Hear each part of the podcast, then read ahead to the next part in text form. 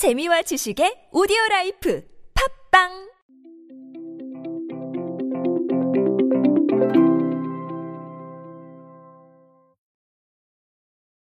바로 오늘, 그리고 바로 지금 여러분의 소비 성향을 이끌고 있는 기준은 무엇입니까?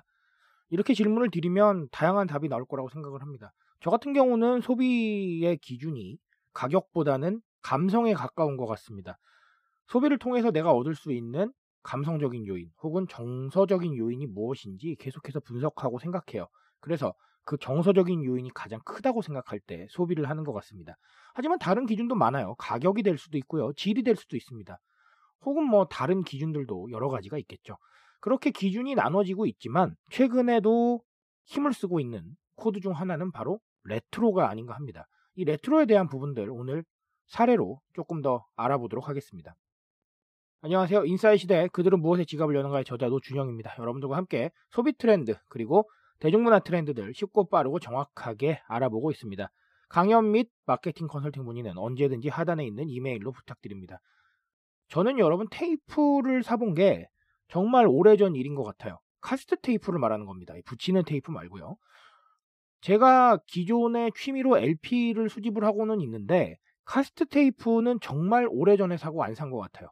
예전에 중학교에 다닐 때 머라이어 캐리가 좋아서 머라이어 캐리 앨범을 테이프로 샀던 기억이 있는데 그게 아마 마지막이지 않았나 싶습니다. 그 이후로 테이프가 거의 나오지 않았고 CD 시대로 대체가 되었기 때문에 어, 카세트 테이프는 역사의 뒤안길로 사라졌습니다. 그런데 최근에 카세트 테이프가 다시 인기라고 해요. 실제로 음반을 실제로 이제 눈에 보이는 음반이죠. physical 앨범을 낼 때 카세트 테이프를 한정판으로 발매하는 경우도 많아지고 있고요. 카세트 플레이어 수요도 지금 계속 많아지고 있다고 합니다. 쇼핑몰에서 상당수 팔리고 있다고 하니 매우 새로운 일이 아닐 수 없습니다. 이뿐만이 아닙니다, 여러분. 필름 카메라도 요즘 대세예요. 필름 카메라 혹은 일회용 카메라가 대세로 떠오르고 있는데 디지털 카메라만큼이나 수요가 많다고 합니다.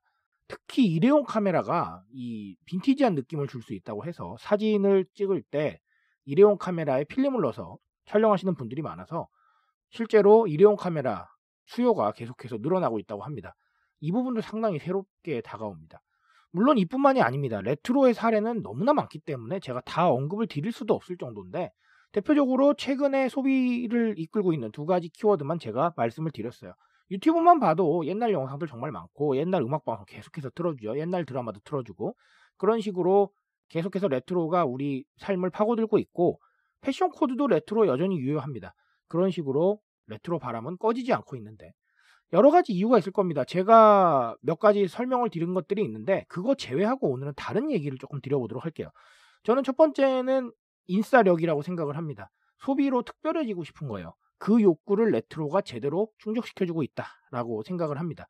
우리가 기존에 구매하는 물품들은 현 시대를 대표하긴 하지만 특별하지는 않아요. 나뿐만 아니라 다른 사람도 다 사잖아요. 그렇죠? 하지만 레트로 아이템들은 그 자체로 특별해질 수가 있어요. 필름 카메라를 모두가 다 사지는 않을 거 아닙니까? 그렇죠? 카세트 테이프를 모두가 다 찾지는 않을 거예요.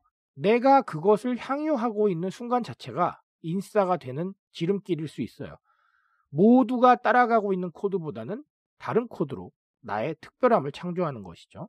이렇게 소비를 통해서 특별해지고 싶은 욕구들이 곳곳에서 드러나고 있습니다. 특히나 MZ 세대들한테 이 소비로 특별해지는 부분은 상당히 중요한 가치예요. 그래서 하나를 사더라도 나의 정체성을 담아서 살 수 있고 하나를 소비하더라도 나의 이야기가 담길 수 있는 부분들을 계속해서 찾고 있죠. 그 부분 이해하실 필요가 있습니다. 레트로 열풍의 바람 그리고 MZ 세대가 레트로에 공감하는 이유는 추억보다는 바로 인싸가 되고 싶은 욕구라고 저는 보고 있습니다. 또 다른 하나는 제가 오늘 초반에 말씀드렸던 정서적인 부분이에요. 이 정서적인 부분이라는 건 소비를 통해서 다양한 감흥을 느낀다는 것인데 레트로를 통해서 단순히 소비가 아니라 추억까지 함께 할 수 있는 정서적인 효과를 노리고 있는 것 같아요. 우리가 지금 동시대의 제품을 소비를 하는 것은 사실 정서적인 만족감까지는 채우기가 어렵습니다. 그것에 얽혀 있는 기억이나 혹은 추억이 있지는 않잖아요. 그렇죠? 동시대니까요. 하지만 레트로 아이템들은 추억이 있습니다. 말할 거리가 있고요. 이야기 거리가 있어요. 유튜브의 옛날 음악 방송만 보더라도 그때 이야기를 댓글로 다시는 분들이 굉장히 많아요. 그 음악을 소비를 하면서 또 다른 정서적인 측면 하나가 생기는 것이죠. 이런 식으로 소비를 통해서 정서적인 측면을 찾는 사람들이 점점 많아지고 있어요. 정서적인 만족감까지 찾는 것이죠. 그래서 우리가 대표적인 사례로 뭘 뽑습니까? 스타벅스를 뽑죠. 커피를 사러 가는 것 뿐만 아니라 스타벅스의 분위기를 소비한다. 이렇게 얘기를 하는데 그게 바로 정서적인 만족감입니다. 내가 스타벅스에서 커피 한 잔을 샀을 때 커피 맛으로도 즐거움을 느낄 수 있겠지만 스타벅스가 창조한 공간 안에서 하나의 정서적인 만족감을 느끼는 것. 그런 식으로 소비를 통해 다양한 측면을 원하고 있는 겁니다. 레트로는 이 다양한 측면을 제대로 만족시켜주고 있는 것 같아요. 단순히 물건을 사고 컨텐츠를 소비하는 게 아니라 그 안에 내 이야기와 추억까지 담을 수 있는 정서적인 부분들이 더해지기 때문에 만족감이 훨씬 올라가고 있는 것 같습니다. 이런 상황이기 때문에 레트로가 계속 나오는 거라고 생각을 해요. 그리고 레트로를 주제로 한 상품들이 계속해서 팔리고 또 인기를 얻고 있고요. 그래서 저한테 많이들 물으십니다. 레트로 열풍 언제까지 지속될까라고 물어보시면 저는 앞으로 계속일 것이라고 생각을 합니다. 왜냐하면 제가 과거에 언급드렸듯이 이 불확실한 시대에는 과거를 자꾸 찾는 경향이 있고 그리고 불확실의 시대에서 기업들도 뭔가 새로운 걸 시도하는 것보다는 안정적인 부분들을 찾으려고 하기 때문에 아마 계속 이어질 것이다 라고 얘기를 드렸고 실제로 그렇게 되고 있습니다. 여러분도 레트로 아이템들 찾아보시면서 이런 생각들 한 번쯤은 해보셨으면 좋겠습니다. 트렌드에 대한 이야기는 제가 책임집니다. 여러분들의 트렌드 인싸력 제가 하늘 높은 줄 모르고 치솟을 수 있게 도와드리겠습니다. 그 상승 기류에 함께 하시죠. 오늘도 인싸 되시기 바랍니다. 감사합니다.